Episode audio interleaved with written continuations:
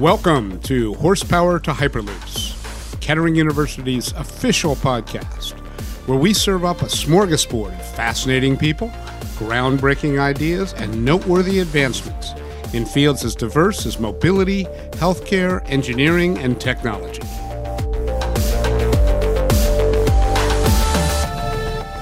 A friend of mine once said to me, We all have three things to give we have our time, we have our talent, and we have our treasures. And so you have to look at yourself, look at where you are, and then determine what can I give.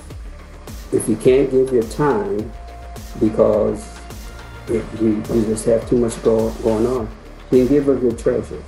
And that means you can write a check to support an activity. Well, today we're talking on uh, horsepower to Hyperloops with uh, Sam Wells, who's the global sales director of Inteva Products. We're calling this section Making a Difference because while Sam's had a terrific career in uh, sales and marketing, and we're going to talk a little bit about that with a couple of different companies. Sam has really spent his life making a difference, specifically in a couple of hundred, two, three hundred kids in the Flint area who he's helped mentor and uh, support and who have gone on to college. He has been involved in a variety of organizations, which we are going to discuss. He's been a leader in those, a founder in some. And it's been an extraordinary uh, contribution to uh, the community, to society, to a lot of kids. So, again, Sam, welcome. Thanks for joining us on Horsepower to Hyperloops. And thank you for having me. It's an honor to be here. First of all, let's provide a little professional context. You began your career at GM, moved to Delphi, and you're now at Inteva, which provides various components and systems to the automotive industry. What are your responsibilities as Global Director of Sales at Inteva? I have responsibility for all the electric vehicle manufacturers in North America, as well as commercial truck manufacturers in North America. And then I support activities with the German and Japanese OEMs that operate uh, in the Americas. And so it's kind of a, a broad span of responsibility. That's a pretty big job. And yet, for the past 25 years, you've devoted countless hours to many service organizations. A great deal of your energy has gone into Alpha Phi Alpha and Alpha Esquires in Flint. Tell me about those two organizations. Alpha Phi Alpha Fraternity is the oldest black Greek letter organization. Uh, it was founded on the campus of Cornell University in 1906. And it was really founded kind of with the same basic principle. You had men of color on that campus struggling to survive, and they saw the white fraternal system and they said we need to have something similar so that we can help and support one another. And so uh, the organization was founded, and it was really founded on the principle of brotherhood, manly deed, and scholarship. And so the organization has been in existence for 115, 16 years, uh, providing support and advocacy for, for our community.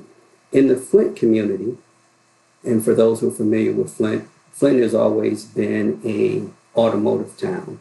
Uh, when I graduated from high school, it was you could graduate on Wednesday and start working at a GM facility on Monday. GM was a, the, the predominant uh, manufacturer in the area, the predominant job provider.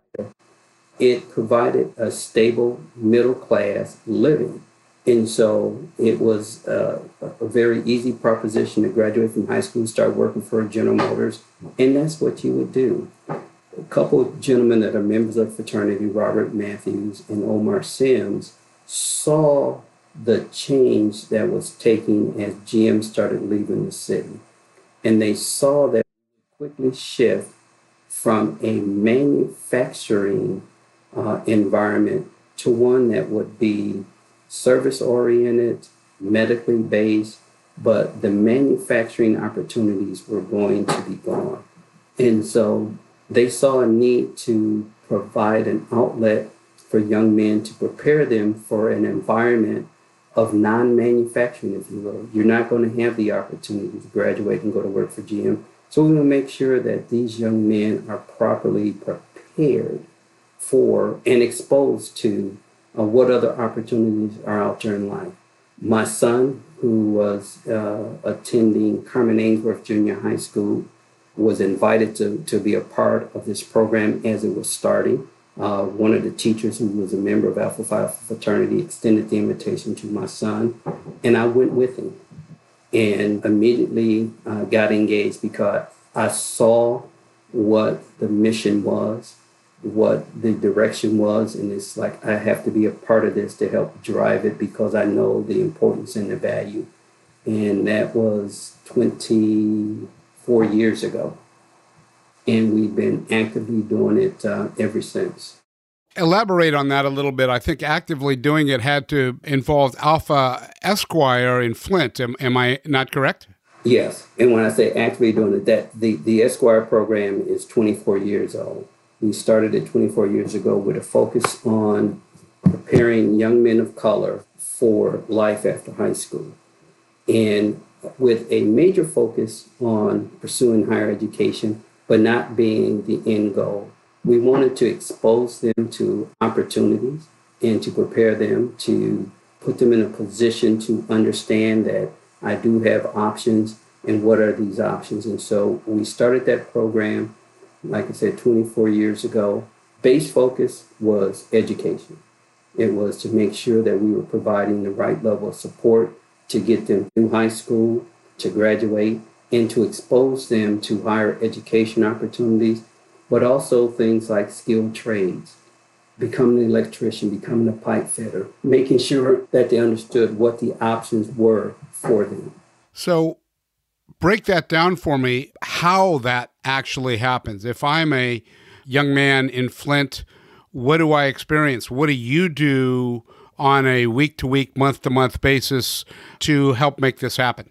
Okay, I will tell you that the program has evolved with time. So I'll talk about the things that we do. You understand that that has been an, an evolution because we've evolved as we've seen the needs of the young men evolve. We have a program that is truly committed to supporting the growth of young men of color. There are a number of components to the program. I spoke about the educational piece. We have what we call the, study roundtable every Monday, we meet with our young men. We have a very uh, strong partnership with Mott Community College. And prior to the pandemic, we were meeting at one of their facilities. We meet every Monday. Young men are required to bring uh, their homework, the things that they're working on in school, to bring it with them. And during that study session, we assist them. We assist them with uh, the, the work that they're doing, but we also teach them how to work with one another. So if we have a young man who's in the 10th grade and he's doing chemistry, and we have a young man that's in the 12th grade who had that chemistry class previously, we kind of pair them up so that they understand how to work with one another and begin to build networks and share information. We also have members of the fraternity who are in college, attending U of M Flint, uh, Mott Community College, or Kettering, they will be a part of that study session and they're there to also help the young men. So we have a study session every Monday through the academic school year. In addition to helping them with their schoolwork, we monitor their grade and their performance. We have a model that we don't accept C's because C's are average, and there's none of you that are average. And so we take a young man wherever they are at life. And so if, if we get them and they have a 1.1 GPA, the expectation is that every semester that GPA will go up. And it's our job to bring the resources to bear and the support necessary to help you bring that GPA up. And we celebrate. When we look at grades, we will look at them and we'll, we'll make comments. We'll say, John Doe got a GPA up two points or, you know, a half a point or whatever. And we applaud and we celebrate. We make them feel good about their accomplishments. We celebrate those accomplishments. We're accustomed to celebrating sporting events and sporting accomplishments. We focus on celebrating academic accomplishments. That's kind of our academic piece, if you will. We supplement that with a annual college trip. We started this probably 20 years, so four years into the program, we started taking the young men to an historically black college or university for a weekend. We wanted to expose them to higher education. We wanted to take them into an environment where they would see people who looked just like them. So they would uh, be encouraged, if you will, that, hey, that guy wears his hair just like me. He looks just like me. And he's on this campus and he's being successful. We give them an opportunity to talk to the students on the campus, as well as talk to the administrators. And we generally do it during a homecoming weekend so they can see some of the activities that take place. And it's all designed as a motivator so that they think beyond what they've been accustomed to thinking about. And so that's part of our educational curriculum is to get them on those campuses. And I will tell you, every campus that we have visited, we subsequently have had young men attend those schools, graduate, and move on into you know careers in life. And, and we've gone to the Howard universities and Morgan States and Morehouse, and we've even driven all the way to Louisiana to go to Grambling State University. So that shows one our commitment to these young men by making these type of trips and making the investment we have raised money to support those trips so that the financial burden is always on the family. So we try to support that. So that kind of talks about our educational curriculum. But we saw a need to go beyond that. As a fraternity, we're active in our community. So we make our young men be active in the community. So we look for community service projects for them to do and, and we have them involved in community service projects on a monthly basis. And it's everything from cleanup projects in their local community, which they did two weekends ago in the uh, Flint Township area. It was a Saturday morning, and they were out picking up litter and trash along couple major streets in the area. They participated in, in food distribution. And at the onset of the water crisis in Flint, every weekend for probably a year to a year and a half, they were at a water distribution site loading water into residents' cars. And so we teach them that they're part of a bigger system, a bigger society, and they have to be a contributor to make a difference. And you can do that even as a teenager. And so community service is a very important part of our program. We have also added bi-monthly workshops targeted at helping them with issues as well as providing them information. These workshops are generally held twice a month on a Saturday and they cover the gamut. We started with, you know, a Dress for Success workshop, teaching young men how to be prepared for a job interview. So making sure they knew how to tie a tie, tie a bow tie, you know, how to make sure if you're wearing a dress shirt that you wear a full t-shirt under it, not a tank top type of t-shirt. Those things in the dress for success workshop. We had etiquette workshops to walk through, you know, you go to a nice restaurant and you see all of these utensils laid out on the table. Which ones do you use for which part of your meal? So we have an etiquette workshop. One of the workshops that we instituted, which is one that's it's it is so relevant now, and we kind of instituted it before all of the George Floyd um, kind of situations, and we call it You and the Law, where we take members of the fraternity that work in law enforcement and we sit down with our young men and we talk about how to handle your encounter with law enforcement. We talk about the fact that it's going to happen and how you deal with it depend, you know, drives the outcome. And one of the officers that speak to young men on a regular basis, he says, your objective should always be when you have this interaction, you want to go home with the same number of holes that you left your house with. So if you have your ears pierced, those are the only holes you want to go home with. And so we we do that workshop a couple times a year. We have law enforcement uh, active participants and we talk to the young men about everything from when the light goes on in the police officer's car, what you do, when you pull over, where you pull over, turning your car off, turning your light on, putting your hand on the steering wheel. If they ask for your driver's license, you know, tell them what you're doing. I don't like that we have to do that, but it's the reality of the environment that we live in.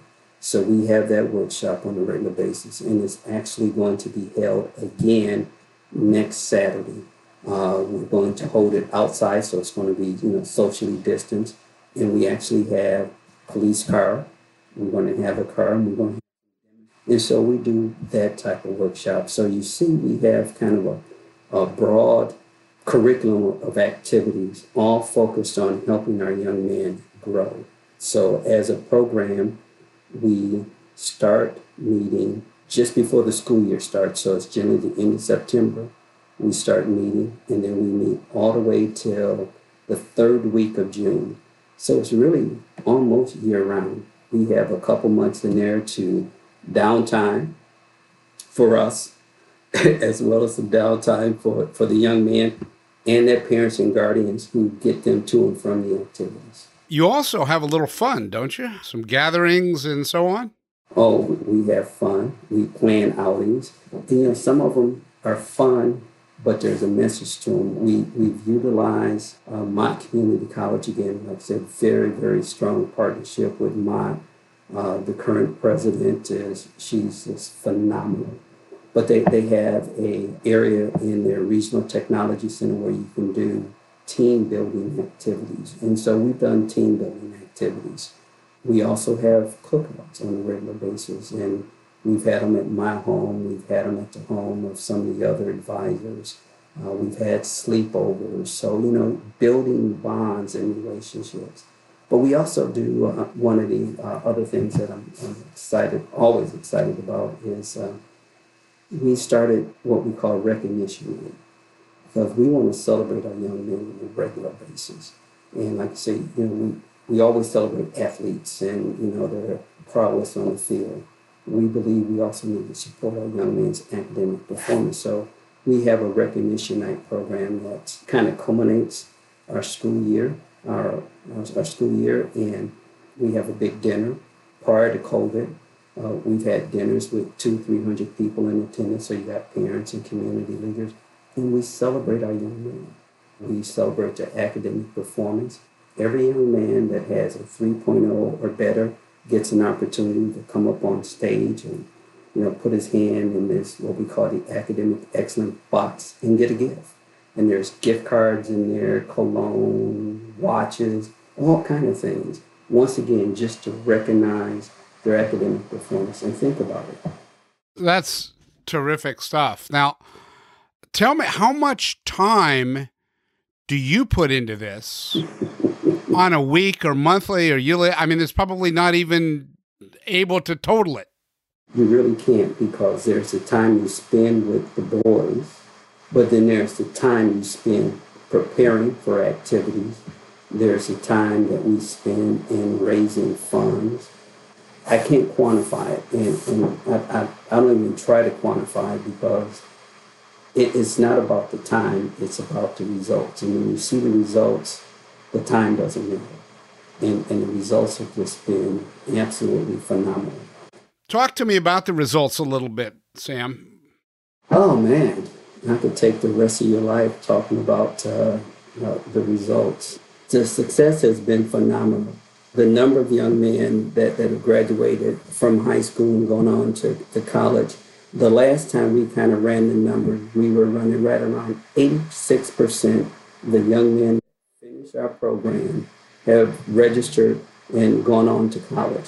Of that 86%, 79% graduate. And from there, we've had young men go on to get their master's and doctor's degrees. We do have a couple of doctors that have um, graduated, been a part of our program. We've had five Gates Scholars come through our program. One story I like to share is that I just recently relocated to Dallas, Texas. Of course, when you relocate, you have to find doctors and dentists. I had a dentist in Flint, a fantastic gentleman by the name of uh, Rodney Feaster. He's a Flint native, uh, U of M graduate, played football at U of M, went on and got his uh, uh, degree in, in dentistry. He had a practice in Flint. And he was my dentist right up until uh, he passed away from leukemia. His son was a part of our mentoring program. And when his father passed, his son was in the 11th grade. And we rallied around this young man to support him through his period of loss and grief. And he had made a commitment that he was going to follow in his father's footsteps. So he graduated, went to U of M, finished, uh, received his degree, and in June he moved to the Dallas area and started practicing uh, in a, a practice here in the general vicinity. So after I moved here, I made it my business to find him and have him become my dentist uh, in this area. So he's about an hour away, but I made the hour commute to go to see Dr. Eric Feaster, who is now my dentist and who was a part of our mentoring program. That's a great story. And his father was your dentist. His father was my dentist. So, I mean, the, the significance for me, the significance for him was, um, it was powerful. Obviously, this is a volunteer on your part, all this effort. You don't get paid in dollars, but you get paid, I must imagine, in immense satisfaction, relationships like that. Tell me about the rewards of basically, and this is a, you know, living a life like you've lived it.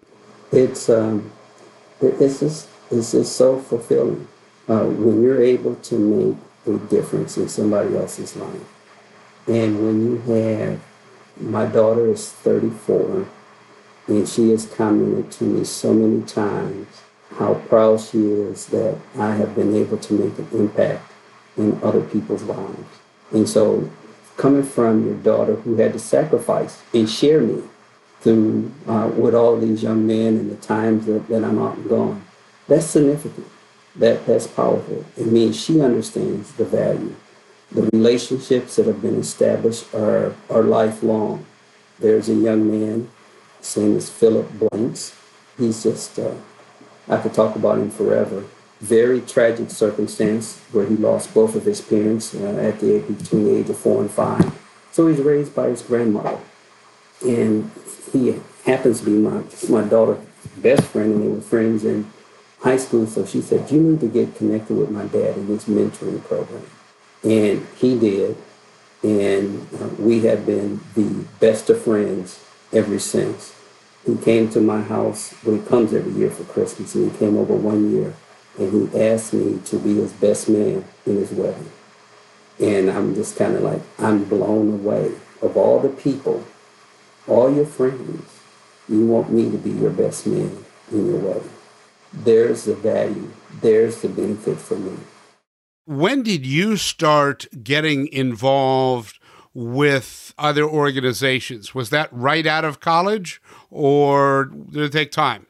Actually, not. I, in high school, I was involved in student government, um, senior class president, junior class senator, freshman representative.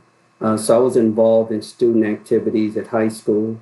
At GMI, I was involved in a number of organizations what we called back then GUMTY, which was this, the student run organization.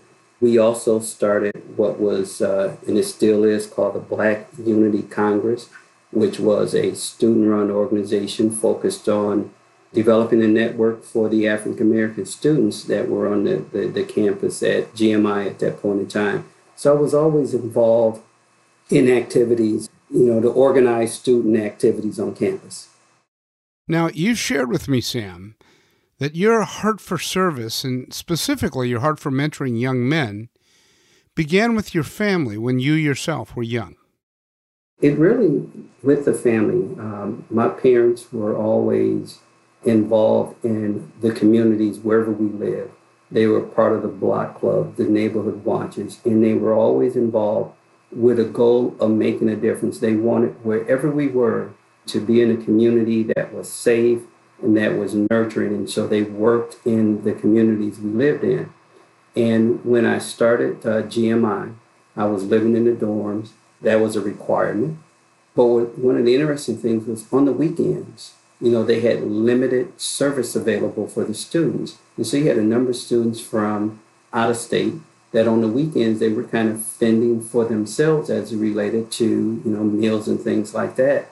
And so my parents said, hey, bring some of your friends home when you come home, because I would go home on the weekends and, and have meals. And they were saying, bring some of your friends. We know that they're here. Their parents are in New Jersey or wherever. They, they need a good home cooked meal. And so I saw my parents being involved in, in you know, the, the block clubs and uh, the PTA, which was the Parent Teachers Associations back in the day. My mother was always involved. I saw their involvement making a difference uh, for us, but also for others. And so it's kind of part of my DNA, if you will. Well, Sam, I'm going to ask you to mentor me and my listeners for a second. In this regard, in a way, it doesn't matter what you give back to, just so you give back. There's a lot of good hearted people out there. I'd like to think I'm one of them who does what we can to serve on a board, to work at Habitat for Humanity, to give back. But it's such a challenge between work and family. Now, you're a guy that's had a family. How many kids do you have? Two. Two kids had to share you with all this stuff. As we talked about earlier, you've had a pretty good career with some pretty high level responsibilities. What can you tell me? What can you tell other people, not only about the importance, but how to manage yourself? What sacrifices have to be made? What is the best way to manage your life so that you can give back at least at some close to the level that you've done?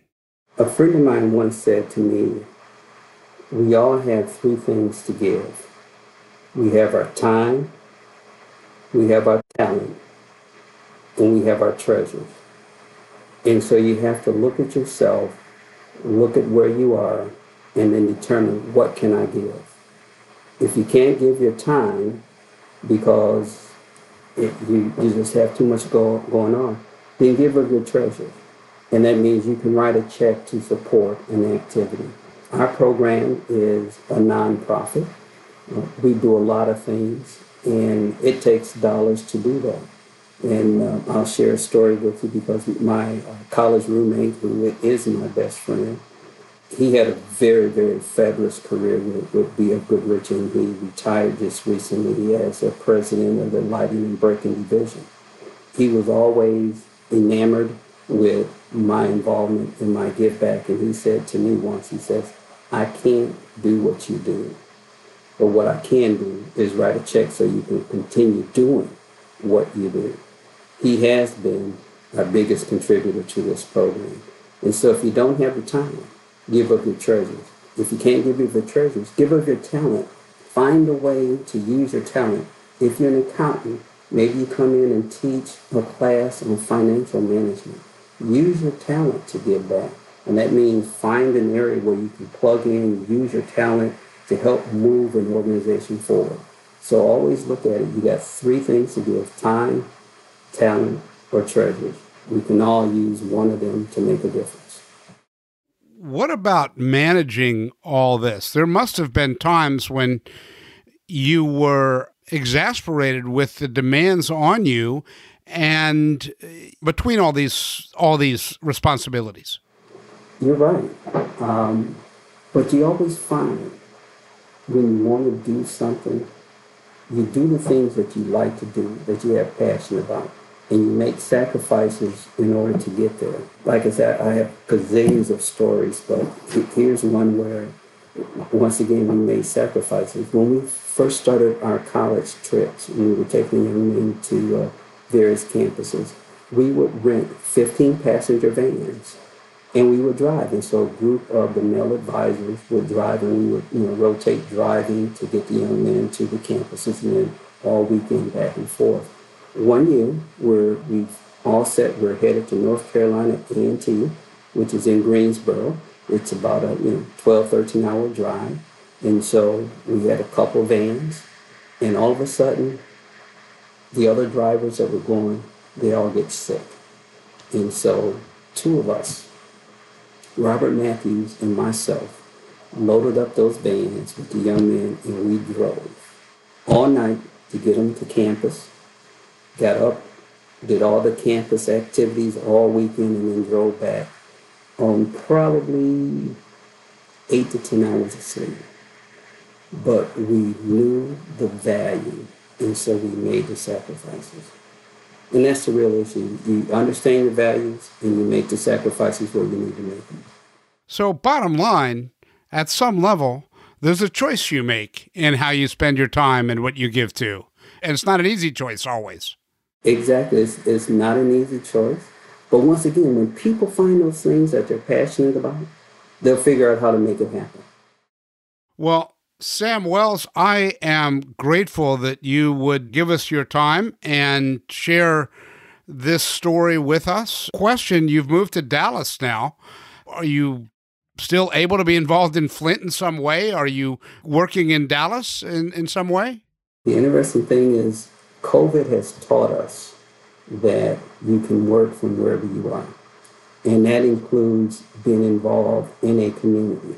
So I'm actively involved in activities back in Flint, meetings that are, are we're doing everything virtually now. So we still meet every Monday with the boys by Zoom meeting. Our workshops are on the weekends, they're by Zoom meetings. Uh, we just completed a really fantastic four series workshop on financial management. And the workshop was conducted by a gentleman by the name of Antonio Brown. He's a CPA there in the city of Flint. And the interesting thing is, Antonio was an esquire when he was in high school. He's gone on, got his degree. He's a CPA, and he came back and conducted a um, four week workshop for the young men on financial uh, management. So, still involved. And, and I'm involved from here, but I will be back in Flint for various activities. I've moved, but I didn't disconnect. Well, you're right. We've all learned how to do that. And I guess distance means less these days. Yes. Well, Sam, thank you so much for your time. It's inspiring. I think a lot of people only aspire to have the impact you've had with hundreds of kids who are in college and leading lives they wouldn't have led without you. So, thank you for your time and thank you for sharing with us. My pleasure. Thank you for having me.